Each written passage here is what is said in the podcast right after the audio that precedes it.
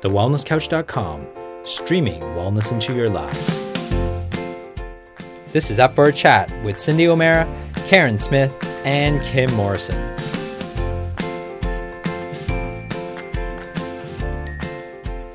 Here we are, up for a chat about the hottest topics that are important to you, inspiring you to awaken the change within. I'm Kim Morrison. And I'm Cyndi O'Meara. And we are super excited today because not only do we have an extraordinary guest online, but he is about to announce something that will truly change your life. So I would want you to make sure you are seated, buckled in and ready to take notes because we have a phenomenal legend online and I know you're going to be astounded by what we're about to hear. Yes, Dr. Tom O'Bryan is a legend, and I have been following Dr. Tom O'Bryan since I started to realize that gluten was an issue with me and wheat was an issue with me. And he was the first one who opened up my eyes to what was happening out there. And uh, I think that was back in 2009. And I know for himself, he was looking at this back in the year 2000, long before anybody else. So I believe he's the father of what this movement is happening at the moment, where we're realizing that gluten is not just about celiac disease, but many other things. So I want to welcome from the US in California, Dr. Tom O'Bryan. Welcome. Thank you so much. It's a it really is a pleasure to be with the two of you. Thank you. Tom, can I start you What's right my- from the beginning? Sorry, Cyndi, I'm just going to butt in because I just want our audience to know that Dr. Tom is not only gorgeous, but he is someone who obviously walks his talk. Tom, just in case there is any one of our listeners that are not aware of who you are and what you've done, could you give us a little bit of a background as to who you are, how you got into this work, and what your vision and mission is for the future? Oh, my goodness. Well, thank you. Uh, yes. Um, it started 36 years ago, uh, actually almost 37 years ago, when my ex and I could not get pregnant. And I was an intern at the time, and I called the seven most famous doctors I'd ever heard of and said, Hi, I'm just an intern, uh, but I'm wondering if you could tell me what you do for infertility. They all told me what they would do, and I put a program together, and we were pregnant in six weeks. And my neighbors in married housing, we lived on campus at the time. They asked if I'd work with them. She had been through artificial insemination and nothing had worked.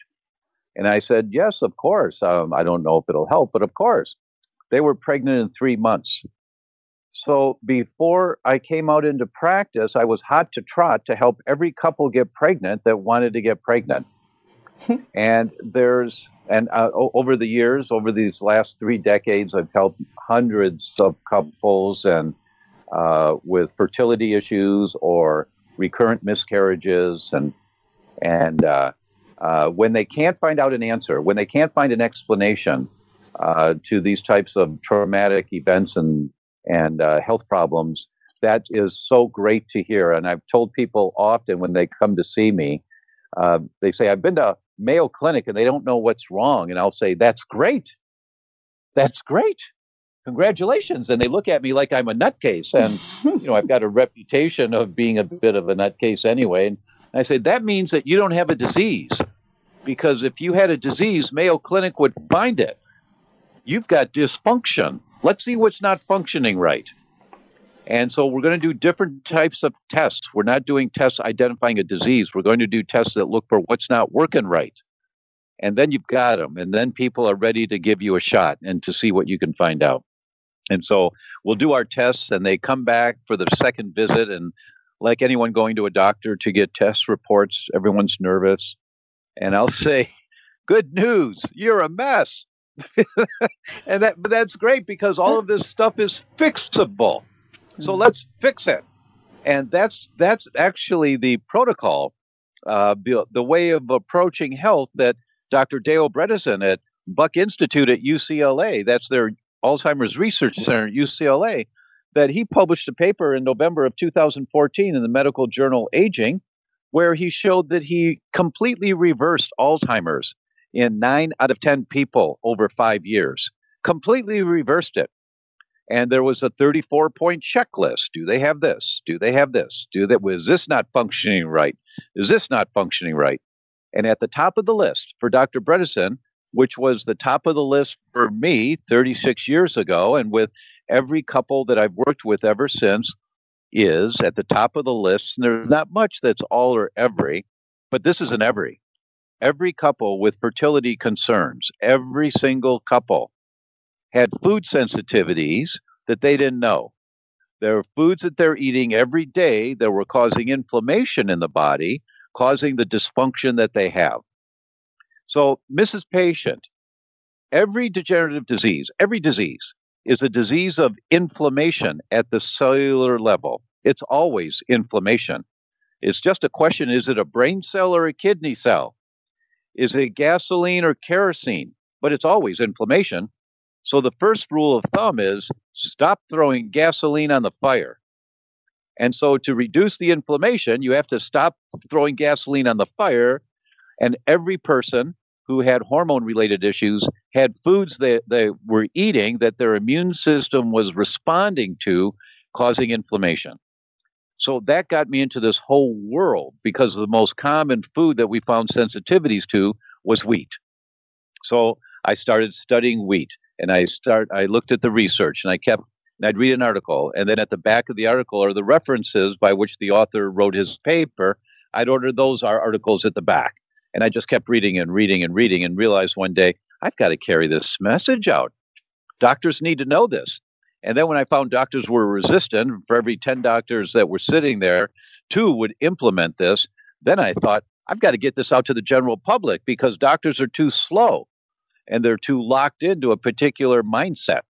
And so we've been talking to uh, every physician group I can lecture to and every general public group I can talk to uh, for the last, um, oh gosh, it's going close to 20 years now that I've been talking about this.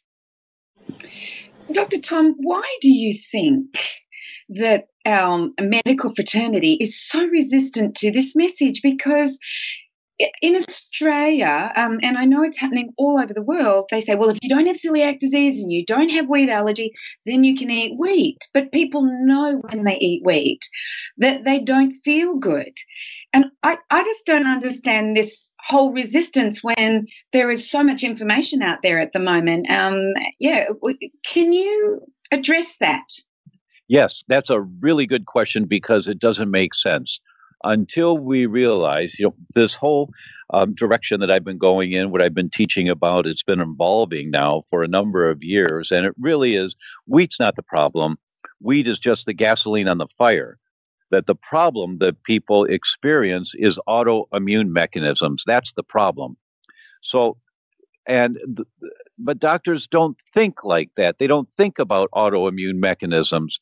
And Yet the reason that they don't think about autoimmune mechanisms is because they didn't receive adequate training on autoimmune mechanisms. They just don't know. You know, they they haven't been um, educated on this. That when you look at surveys of uh, uh, uh, physicians, uh, the American Autoimmune and Related Disorder Disease Association did surveys of physicians, and when they asked them in medical school, how much training in autoimmune diseases did you receive? 18.5% of the doctors said one lecture. 13% of the doctors said three to five lectures. 27% of the doctors said two lectures. Now, those are lectures, those are not courses. Those are not multi month courses three times a week. That's just individual talks. One to three lectures for 50% of all the doctors in training. When they were asked, would you agree that you received enough training to diagnose and treat autoimmune diseases? There were um, 12% of them that strongly agreed. The rest of them said, no, we didn't get enough training to, uh, to feel um, uh, to diagnose and treat autoimmune disease. So over 80%, 85% of the doctors did feel they did not get enough training to diagnose when someone has an autoimmune disease. And when they were asked, what's your level of comfort in diagnosing autoimmune disease. 50% of them said uncomfortable. Uh, 13.5% said stressed. 25% said average comfort. So doctors just haven't had the training. But we expect our doctors to know all of these things about autoimmune diseases, about health in general, and they just haven't had the training. But the training that they did receive told them that they knew everything about health, that they'd gotten the best training available in the world, they knew it.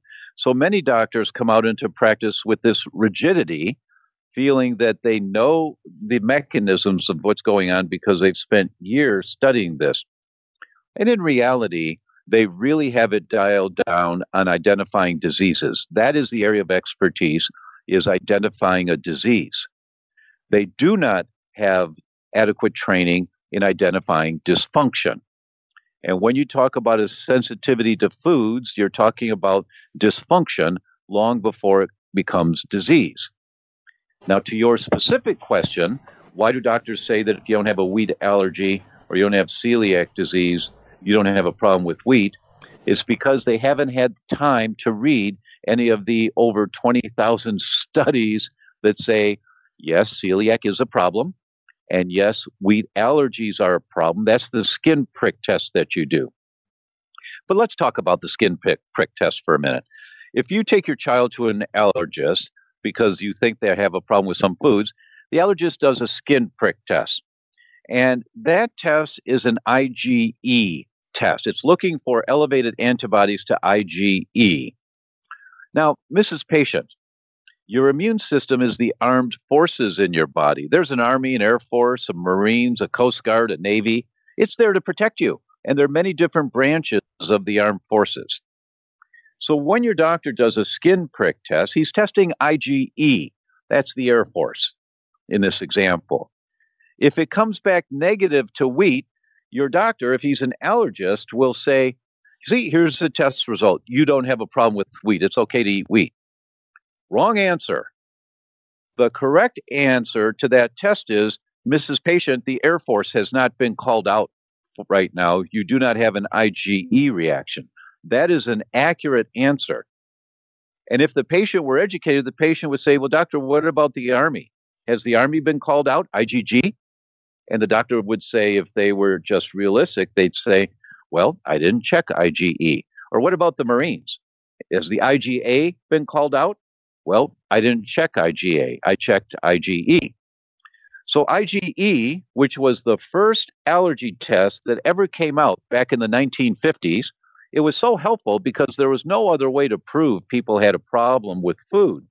So, if you had this particular problem with food, the Air Force being called out, IgE, it would show up in this test. You'd have a reaction on your skin to the skin prick test. And it was so helpful that a whole discipline developed in medicine around this approach. They call they are called allergists. And so that whole discipline developed in the 1950s. And for the last 70 years, pretty close to 70 years now, they've been doing that test. It's a very good test, but it's a limited test. It's not comprehensive. It doesn't look at the Marines or the Air Force or the Navy, IgG, IgA, IgM. It doesn't look at any of that. But if you ask an allergist about this, you're ruffling their feathers. And not many of them will say, Well, that's a very good question. I never thought about. They won't say that. Uh, many of our patients have said when they ask this type of question, the doctor gets up and walks out of the room and doesn't come back or has some defensive mechanism. Who's the doctor here? Something like that. So, uh, I that's the best that I can tell you as to why doctors say if you don't have an uh, a wheat allergy, you don't have a problem with wheat. Tom, I love it in your um, in many of your interviews that I've heard you talk about, and, and I'm just going to list a, a, number of conditions that are fairly common. Particularly, uh, a lot of women are looking at either with their children or their own selves. I'm going to list some conditions. Are you saying then that um, wheat could be a major indicator cause or surrounding problem around things like Alzheimer's, rheumatoid arthritis, leaky gut, celiac, psoriasis, ADD, ADHD, epilepsy, fertility issues, idiopathic cardiomyopathy, like any of these conditions, if a mum or a woman has gone into a doctor to ask someone about that, if a doctor does not talk about the big picture, um, are you suggesting that wheat could be an issue and behind that, and our body, depending on the individual, will respond to that issue um, in different ways? Is that a way of looking at it?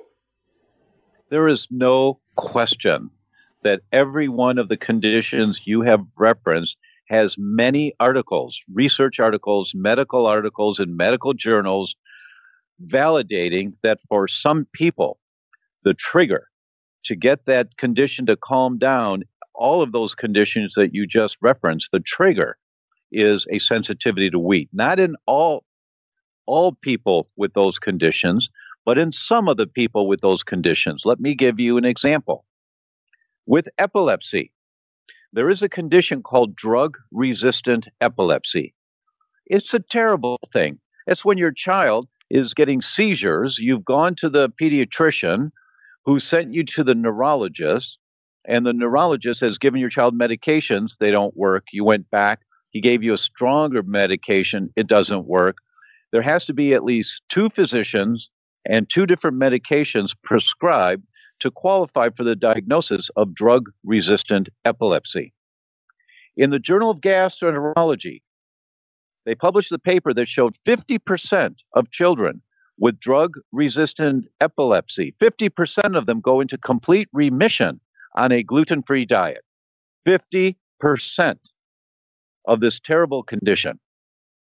Why don't our neurologists know this and check every epileptic patient for a wheat sensitivity? Because neurologists don't read gastroenterology journals, they read neurology journals.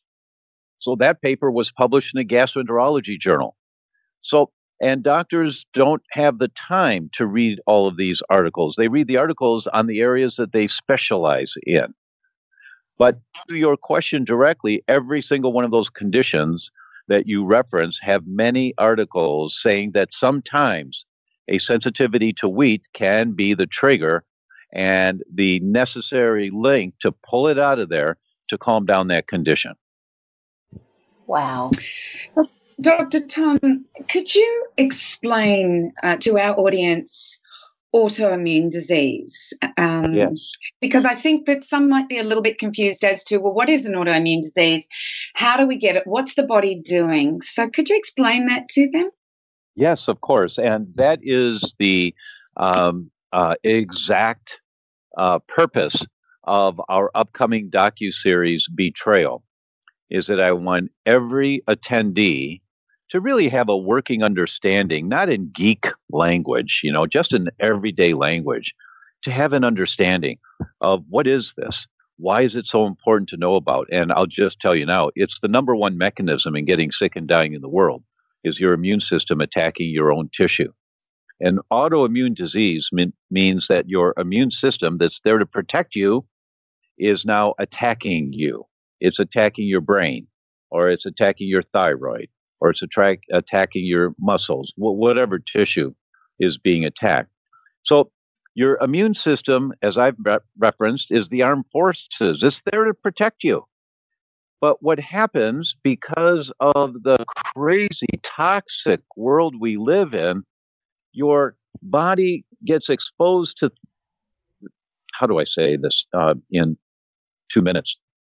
Um, Let's give the example. Let's give the example of bisphenol A.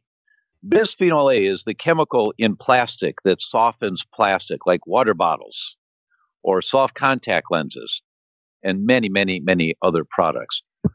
But bisphenol A is very water soluble, which means it leaks out of the plastic into the water. And then we have this in our bloodstream. When they've checked newborn children now in the United States, nine out of 10 of them uh, in some studies, 10 out of 10 of them have bisphenol A in the bloodstream at birth. Every child being born today, or almost every child, depending on which study you read, has bisphenol A measurable in their bloodstream. It's not supposed to be there. This substance binds to your estrogen receptor sites and gives you hormone related problems like cancer or uh, polycystic ovaries or uterine fibroids or testosterone deficiencies. There are studies on bisphenol A and its impact on the body that are just shocking. Every person now in the United States has this in their bloodstream. When bisphenol A gets into your bloodstream, it grabs onto your tissue. It hooks onto a protein like um, uh, the receptor site for estrogen. When it hooks onto that protein, that molecule, that substance is no longer just a receptor site. It's a receptor site with a new chemical bound to it, kind of hanging onto it, kind of like uh, coral uh, grows on, or not not coral. Well, what what's the name of those seashells that grow on the underside of a boat? You know, whatever barnacle. those things a are barnacle. called. Barnacles. A barnacle, right? Barnacle. Right. Thank you. A barnacle. A barnacle is now a part of the boat. You know, it's on the boat. So bisphenol A binds to your receptor sites in this example, or it binds to your brain cells. Now you've got this barnacle molecule, this, this substance that's not supposed to be there. Your immune system says, Whoa, what's this? This is not something that's supposed to be here. I better fight this. And your immune system makes antibodies to fight it, to fight this, this barnacle. It's called a neoepitope. That's the technical name for a new molecule in the body, a neoepitope. Your immune system fights this thing, and so it fires chemical bullets to destroy it. You destroy the bisphenol A. Now there's remnants of bisphenol A floating around in your blood, but you also destroy the estrogen receptor in this example because it's bound together. So now you've got damaged estrogen receptors. Well, your body makes antibodies to all of our tissue, to your thyroid, your your lungs, your liver, your brain. Why? Because we always need to clean up the old cells, the damaged cells, to make room for new cells to grow. So there's a normal level of antibodies to your thyroid, a normal level of antibodies to the myelin in your brain, a normal level of antibodies to estrogen receptor sites. But now, because it's bisphenol A has created neoepitopes, your immune system's killing off more estrogen receptor sites than it should be. So you have an elevated level of antibodies that get formed to your estrogen receptor sites to get rid of these damaged cells from the immune system attacking the neoepitope. So now you have elevated antibodies to your estrogen receptor sites, killing off more estrogen receptor sites, killing off more estrogen receptor sites, or to your thyroid. In an example of a thyroid, killing off your thyroid, killing off your thyroid, killing off your thyroid. And you don't feel any of this when it's going on, but it's going on until eventually you kill off enough thyroid tissue. I'll use that example now because it's easier. You, ha- you kill off enough thyroid tissue. Now you start getting symptoms of a sluggish thyroid. What might that be? Cold hands and feet. Maybe you wear socks to bed. Can't get up in the morning. Wish you had 20 more minutes in bed. Keep hitting the snooze alarm. Can't lose that extra 10 pounds even if you try. Feel sluggish, maybe even a little depressed. You go to your doctor and he checks your thyroid hormone levels and they're fine. But if he checks your thyroid antibody levels, they're elevated. That's an autoimmune thyroid disease, and the symptoms don't start when you first start making antibodies to this neoepitope that formed. The symptoms only begin after you've killed off enough thyroid tissue that the thyroid can't function properly anymore. That's the autoimmune mechanism. That's what we're going to talk about in betrayal and with interviewing 85 world experts and the patients who have gone through this and reversed their diseases. I know I've just gone through a very technical concept in the last four or five minutes, and I, I, I hope that you guys could flow with me on it. But uh, don't feel like there's something wrong if you don't quite get the big picture. It's a very, very technical concept, but this is the mechanism that's going on for all of us today. It's the underlying mechanism behind all disease, all degenerative diseases, is your immune system attacking your own tissue. And it's not attacking your own tissue, it's attacking the neoepitopes of tissue. And it's because one more topic I'll give you here. Currently, today in the United States, I don't know the numbers in Australia, but I'm sure they're not far behind. In the United States, we are dumping into the United States 250 pounds of toxic chemicals per person per day into the United States. Now, in the room that I'm in right now, there are three people sitting here. That means 750 pounds of toxic chemicals per person uh, for the three of us per day. 750 pounds. How many 50 pound bags of toxic chemicals is that? That's uh, 14, 15, 15 50 pound bags of toxic chemicals every day are being dumped into the US. And this stuff gets into our bodies, and your immune system, trying to protect you, is going after this stuff when it binds to your tissue. And we've got this whole autoimmune mechanism going on that's just come up in the last 30 years. There's one more thing I'm going to tell you because I'm on a roll. I was um, I was uh, I, I was flying back from Austin, Texas the other day. I did a lecture there to a group of nutritionists, and I read an article in the newspaper that said the World Wildlife Federation and two universities just teamed up to publish this study to show that there is a 57% reduction in wildlife on the planet since 1970. And I said, Oh, that's too bad. That's too bad. And then I went on to the next article. I arrived home in San Diego, got in our car. We were driving home on the highway, and I almost hit the brakes to say, Wait a minute. What did I just read? We've wiped out 57% of everything on the planet. There's 57% less elephants, 57% less kangaroos, 57% less rainbow trout. That the average is 57% reduction of all wildlife on the planet in the last 40 years. We don't know. We're, we need to wake up to what we're doing to ourselves, our children, and our grandchildren. We're wiping out the planet, people. And I'm not a uh, uh, alarmist, but I sure am today. I mean, after reading this and realizing what we're doing, that's why we put together betrayal. The autoimmune disease solution they're not telling you is that we need to understand you can't fix what you don't know. And if you don't know why your body is going down, why diabetes is going up so quickly, why Alzheimer's is going up so quickly, why autism is going up so quickly, why rheumatoid arthritis is going up so quickly. Just look at the studies. They're all going up exponentially in the last 20, 30 years. When I came into practice in 1980, one child out of every 483 were at risk of developing autism. Now, in the US, it's one out of 63. And the estimate is it's going to be one out of two within the next 20 years. That was published about four months ago by the National Institute of Science. One out of two children will be on the autism spectrum within the next 20 years. We have to wake up to what we're doing. That's why we're doing betrayal, is that if we understand what's happening to our bodies and we start asking the right questions, we will learn how to take better care of our bodies. And my prayer is we learn how to take better care of our planet. Uh, you said that so beautifully, and and you know one of the things that uh, Kim Morrison does is that um, she's very much about chemical free living, and most people don't understand um, that going into the grocery store and just picking up a shampoo, a conditioner, a moisturizer, a perfume, a, a, scent for the house or whatever is is filled probably with more xenoestrogens. So my question to you is you talked about BPA.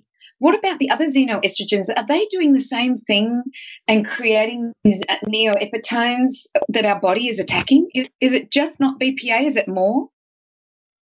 Um, yes, my goodness, yes. Um, um, I just use the BPA example because many have heard of it. I'll give you another common example. Uh, perhaps the most common autoimmune disease that's being recognized today is thyroid autoimmune disease.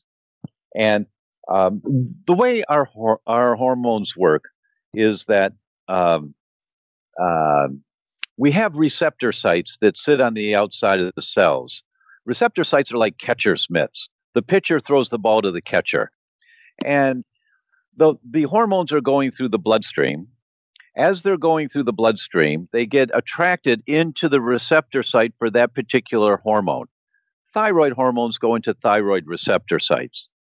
Estrogen will not go into a thyroid receptor site. Insulin will not go into a thyroid or an estrogen receptor site. It goes into an insulin receptor site. Testosterone will not go into a thyroid or an estrogen or an insulin receptor site. It goes into a testosterone receptor site. That all of the hormones go into receptor sites on the outside of cells. Interestingly, there are only two substances for which there are receptor sites on every cell of your body. That means every cell of your body requires these two substances. What are those two substances? One of them is vitamin D. Every cell in your body needs vitamin D, every cell. Hmm. The other one is thyroid hormone. It's, Why yeah. thyroid hormone? Because thyroid hormone is the thermostat sitting on the wall of your house that you turn down at night to keep the uh, the turn the furnace down to keep the temperature cooler while everyone's asleep to save some fuel, and it automatically turns back up on in the morning before everybody gets up. That's your thermostat. Thyroid hormone is the thermostat on every cell of your body. It's called your metabolism. That's why it's on every cell of your body. Now, there are three chemicals that bind onto thyroid receptor sites just like thyroid hormone does. They compete and they bind on thyroid receptor sites. The problem with these chemicals is that they do not break down and go away, they accumulate in the thyroid receptor sites. So if the catcher in a baseball game has three baseballs in his glove and the pitcher throws a fastball, the, the fastball just bounces right out of the catcher's mitt. He can't catch it because the catcher's mitt is full of these baseballs. That's what happens with thyroid receptors when these competing chemicals are bound to the thyroid receptor site. The hormone goes right by in the bloodstream, it can't get into the cell. What are the chemicals that compete with thyroid receptor sites? The most common one is chlorine. Chlorine. Mrs. Patient, if you're in an elevator in a hotel and the elevator door is open can you tell right away the swimming pool's on that floor? And many people say, oh, gosh, yes, of course. But everyone can't smell it, but you can smell it. Why? Because you're hypersensitive to chlorine. Most likely, you've got accumulated chlorine in your receptor sites and you're making antibodies to chlorine. So that's the patient that gets thyroid symptoms. They go into the doctor, they get a blood test. There's plenty of thyroid hormone in the bloodstream. There's plenty of hormone but they have thyroid symptoms. Why? Because the thyroid hormone in the your, your bloodstream is just a highway.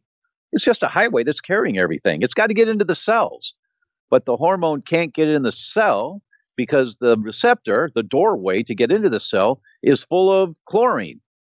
The other two substances are bromide and fluorine or fluoride. So the, uh, that's the example with thyroid. That's a really easy one for people to understand. The exact same mechanism is true with xenoestrogens. And you ask the question, and some of the xenoestrogens actually act like estrogen. They just don't bind on the receptor site. They turn the cell on as if they're estrogens, and they're very potent, toxic estrogens. Bisphenol A, for example, is a xenoestrogen that is as potent as estradiol, the most common estrogen that is given therapeutically bisphenol A is just as potent molecule for molecule.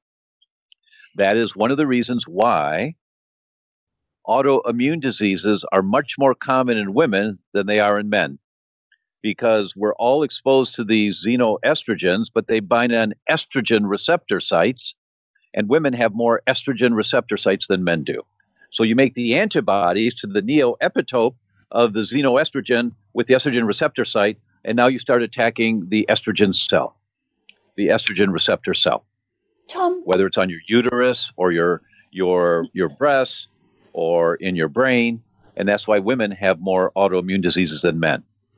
And, and do you think, Tom, just uh, around this whole focus around women, um, not only do we have obviously more exposure, or sorry, more ability to take this on, but because of our fat levels, and I don't mean this in a negative way, but we do carry naturally more fat. I mean, some of the studies I've been looking at lately is around a group of chemicals called obesogens that They they yes. really do work closely with and and they're absolutely attracted to fat cells, and that's why a lot of women tend to carry more chemicals. But one of the things that I, I was looking at with a, a survey or a research that was done by the Environmental Working Group they were looking at the, and I think it was in 2004, they looked at the umbilical cord blood from 10 babies born that year. And from memory, there was a total of nearly 300 chemicals, 200 of which were industrial chemicals and pollutants and things like that, that was found in these umbilical cords from pesticides through to the polycyclic, um, aromatic hydrocarbons, flame retardants, all sorts of things if we're sitting here and the more we hear people like yourself and Cyndi talking and telling us about this, I just sit there as a mum, as a as a woman, and I go, is there any point living? Um, you know, like there are so many things conflicting our health these days. Could you, as an amazing researcher and doctor, give us some basic go tos on what we can do to reduce our chemical exposure and enhance our health and wellness around helping, um, you know, things, what you're saying around these toxins and how we can do it on a daily basis? You bet. That's an excellent question. The uh, the study you're referring to was 283 chemicals in umbilical blood, uh, flame retardants, and all the others. And you, are right. It was, it was ballpark 300. It was 283 chemicals. Uh, and they're just nasty as can be. And these little babies' bodies aren't designed to handle this, and it impacts their brain. And that's one of the mechanisms why we have so much autism today. Is all the toxic chemicals that are binding on brain cells. That's another contributor to it. It's not just vaccines. Of course, vaccines may be an irritant, but it's all the chemicals we're being exposed to. And we really have to wake up. You can't just change your lipstick and think that you're going to be safe and healthy it's critically important, as I understand Kim spends a lot of time talking about cosmetics, critically important for women who want to use cosmetics that they stop putting the poisons on their bo- on and in their body. You just have to stop. And you you there are so many good alternatives now that there's no reason. You don't have to buy extremely expensive stuff to find stuff that works. I'm no expert on makeup, but I know that stuff is out there now so that you're not using a lot of toxins. And in betrayal, that's exactly what we're doing over seven days. I asked experts all those same questions. So some of the things you do, um, stop you going to the coffee shop and getting coffee cups with lids on them. Those plastic lids are loaded with bisphenol A, and the steam of the hot beverage goes uh, comes up and it condenses on the underside of the lid and it drops back down into your coffee full of bisphenol A. And then you tilt the cup up to put it to your mouth, and so the hot beverage is hitting the underside of the lid, pulling more bisphenol A down into the liquid that's coming through the hole in the lid that you're, you're drinking the coffee through. So you go to a coffee shop with your stainless steel little coffee mug and you say, Here, fill it up. And, and you fill it up, but you stop using that stuff. Stop using saran wrap. Stop using plastics because that stuff leaks into your food and you're feeding it to your family. Stop wearing your shoes in the house because when you walk on the sidewalk, or you walk on the grass, you're pulling up the Roundup that's been sprayed to kill the dandelions. It's on the bottom of your shoes. You walk through the house, now it's in the carpet. And your kids walk on the carpet, or your teenagers laying on the floor watching television, or you're on the floor doing yoga, and you're getting all this, uh, the glyphosates, the, the toxic chemicals that we really have to, uh, we, you can't do it as an afterthought anymore. It has to be a primary educational objective for all of your listeners, I'm going to spend one hour a week. One hour a week. You know, I start many of my talks with this uh, uh, uh, picture of a display in the Museum of Science in Florence, Italy, and it's Galileo's finger. And if you go to, to Amazon and you type in Galileo's finger, there's a couple of books on it. And Galileo bequeathed that all of his inventions could be on display for all of posterity, as long as they also displayed his finger. It happens to be his middle finger. It was his last message to the church for the way that he was treated by them. So he got the last laugh.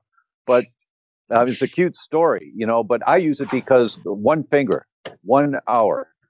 You allocate one hour a week one hour a week to learning more about how do I protect my family. One hour a week. And as long as you do that, as long as you allocate one hour a week to reading more about this kind of thing, you will dial this down. It may take you six months to get enough information to feel really comfortable. Who cares how long it takes? But it's one hour a week. That's all you need to do is one hour a week. Uh, and so that's the way I suggest that you approach this. Uh, betrayal is coming up soon. You're going to hear from world experts on this topic, but we all have to wake up, everyone. We have to wake up to this. This is this is not just an after, afterthought anymore. Tom, can you tell us who exactly is going to be on this um, docu series? Can you give us a couple of oh my goodness, players? Yes. Oh my goodness, yes. Professor mm. Yehuda Shoenfeld is the godfather of predictive autoimmunity. To understand who this guy is, 28 of his PhD students that received their PhD under him, there have been many more than that, but 28 of them chair departments of immunology in med schools and hospitals around the world. They're his students, 28 of them. Professor mm. or Dr. Jeffrey Bland, who is the founder of the Institute for Functional Medicine, this whole concept of functional medicine. Uh, uh, Professor Aaron Lerner um, from Israel, who is the guy who's published about the neoepitope of when wheat binds with your own tissue, transglutaminase, that's identifiable seven years before a person ever gets celiac disease. Um, I've got experts from the Netherlands, from Harvard, uh, talking about silicone. Every silicone implant leaks. let me let me say that again. Every silicone implant leaks. Just read the science. But I've got the experts who publish the papers talking about it. So we reevaluate what we're doing with our bodies. And uh, uh, uh, I, I, don't even know where. Uh, David Jones, the president emeritus of the Institute for Functional Medicine. Mark Hyman, who chairs the Functional Medicine Clinic at Cleveland Clinic. Um, uh, Patrick Hanaway, uh, the director of education for the Institute for Functional Medicine. Um, Torsten Matthias from Germany, um, who is, and I'm sorry, I'm losing my voice, who is an immunologist that talks about uh, uh, the immune system responds to foods. Oh, it goes on and on. Uh, I'm so proud of the entire list of people that we put it that we put together. I, um, I this is my swan song. This is 30 years of my work to really help people understand, to be walked through step by step what happens in the body in everyday language. Where does this trigger come from? What can I do about it? That's betrayal, the autoimmune disease solution they're not telling you. You know, Dr. O'Bryan, I think you have a lot of swan songs, and uh, your new book out, The Autoimmune Fix, um, would be one of them. Would you like to talk to people about this wonderful new book of yours and and what you talk about in it, and what is the fix? What what do we do? You know, what do we once we have all this information, is it hard for us to do? Oh, thank you so much. Yeah, the autoimmune fix. It's on Amazon and other stores and um, uh, around the world now. Um, it is this whole story. I walk you through from my days as a baker. I, I was a baker in a health food restaurant when I was in my early twenties.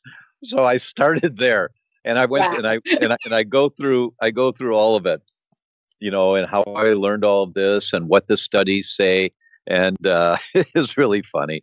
Uh, uh, but the autoimmune fix is is to bring you along on my journey of what I've gone through and what the science currently is and what the experts say with the research references in the book. Lots of graphs, lots of pictures, lots of little pearls like uh, chlorine on thyroid receptor sites. And what do you do? You get a chlorine shower filter because the main place you get exposed to chlorine is in the shower. You suck up the steam and it goes right through the lungs. Uh, and what do you do? There has to be a shift in how we look at this. You can't think about a pill or a different lipstick. You have to shift how you think of this. For the first time in the history of the human species, very first time ever, children today have a shorter projected lifespan than their parents. They're going to get sick at earlier ages, and we're seeing this the autism, the diabetes, we're seeing it. They get diagnosed with disease at earlier ages and they die at an earlier age than their parents. We have to wake up. You can't look for a simple fix anymore. This has to become a priority for everyone to start protecting yourself from toxic exposures, whether it's food, chemicals, plastics. We have to wake up. And that's what the uh, betrayal and the autoimmune fix is about. Dr. Tom, I know we don't have a lot of time left with you. Um, if for anybody listening to this, obviously this is going to be the greatest way that they can connect with the work that you've done and also the people that you're in connection with. I think one of the biggest take homes I've taken today, and I loved your whole approach to the autoimmune system, that it really is um, the armed forces, and that a lot of the tests that doctors are doing these days. Um, I'm gathering that the IgE was the Air Force, the IgG was the Army, the IgA the Marines, the IgM the Navy. I really loved that, and that for me personally as a mum, many of the testing that we're getting, we get told from a doctor, and we believe it's the overall thing. So I'm, I'm assuming that in this docu series we're going to hear from different people that will explain all of this and make it a lot more simple for us. And I'm really yes. also of the understanding that we can't blame our doctors as, as, hard as it feels sometimes when they misdiagnose or don't know it it's is am i right to assume that it's just that they're not educated and perhaps with a lot of the pharmacology and um, pharmaceutical companies that you know that's driven by sales. So, would I be right in assuming that your entire work and devotion to this amazing betrayal docu series is to give people the straight answers, is to give people hope? I really am hoping that it's going to give us hope that it's not all doom and gloom, that we have the right to control um, our gene expression and that we can support uh, perhaps genetic predispositions. We have the power. Can you just explain as we sum up that we do have that power, that there is hope? That is a great question. And yet, that's why there are so many patients in betrayal talking about how they reversed their MS, they reversed their rheumatoid, they reversed their, their child's autism. There are many testimonials and how they do it. And I'm reminded of one uh, uh, lovely middle aged woman who uh, she's looking at the map of London. And she puts her finger up on the route. She says, This is the train station where I exited to come here. And it's only a seven block walk to get here. It's not a big deal, but it is. And then she starts crying. Mm. I get tears, you know, just thinking about it. But she said, I had eight lesions in my brain and I couldn't walk. Now I have one lesion left and it's very small and I have no symptoms. Yes, there are answers, mm-hmm. ladies and gentlemen. There are a lot of answers out there. It requires a shift in context, a shift in the platform of how you look at your health and what you allow to come into your environment. A major shift. And that's what we talk about in Betrayal. That's what I talk about in the book. It's a shift, it's a change, it's um, an awakening, it's an education, it's uh, about improving our own health and that of our families, and then hopefully that knock on effect will continue. I, you know, I'm going to give this to a couple of my friends who are medical doctors who all have, they have autoimmune diseases and they don't listen. So I'm actually going to implore them to, to watch this or listen to it. it it's video and audio, isn't it, Dr. Tom? Yes, it is. It's a docu series. It's like a movie. Yeah. Over seven days. Over seven days. Uh, well, I'm looking. I'm looking forward to it, and I'm looking forward to sharing it with um, my group. I'm looking forward to sharing it with Up for a Chat, our community, because there are a lot of them are looking for answers, and I'm hoping that that will then become a knock-on effect into their community because those that are are on up for a chat, those are on changing habits in 28 what we we find is that they're already on that journey. It's the people that aren't on this journey that are being given methotrexate or some other anti-inflammatory in order to handle the condition they're having as opposed to cure that condition. These are the ones we need to get to. And so I anybody who's listening, share this. Share this podcast share the link where you get to watch this amazing docu series um, called Betrayal. I'm I can hardly wait, Tom. Thank Tom, you. Thank you. Where also. do we go? Thank you so very much. Thank where, you. Where do we go to find out more about you, Dr. Tom, and also Betrayal? We'll put a link in our show notes as to how to get onto this, but where else can people find more about your work? What's your website? Oh, thank you. My website is thedr.com. So that's thedoctor.com. Just don't spell the word doctor out, just dr, thedr.com. Perfect. And um, is there any final message you would love to say to our listeners um, in regards to anything we've talked about today or, or moving forward?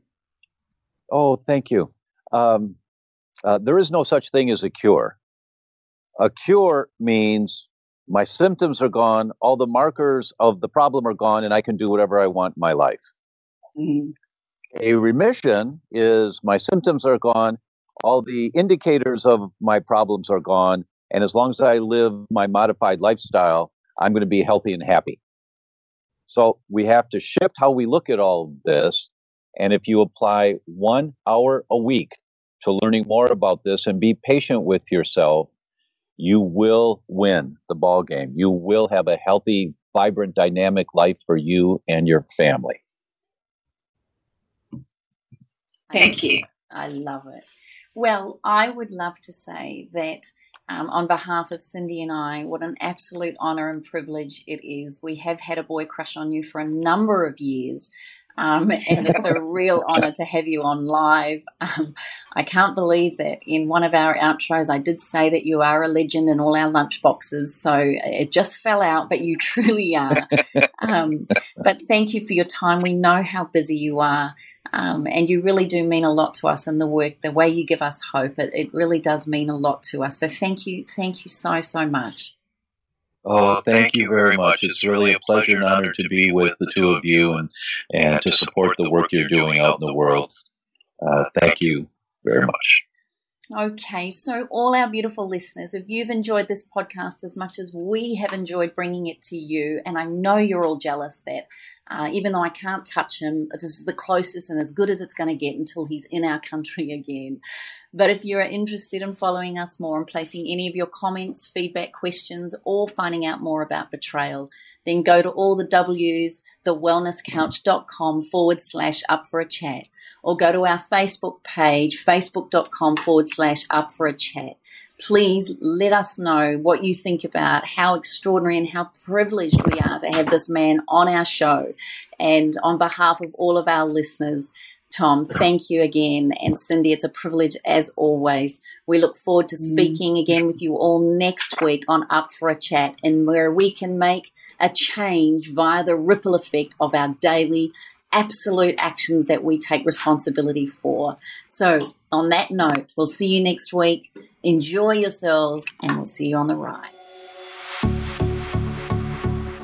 This has been a production of TheWellnessCouch.com. Check us out on Facebook and join in the conversation on Facebook.com forward slash The Wellness Couch. Subscribe to each show on iTunes and check us out on Twitter.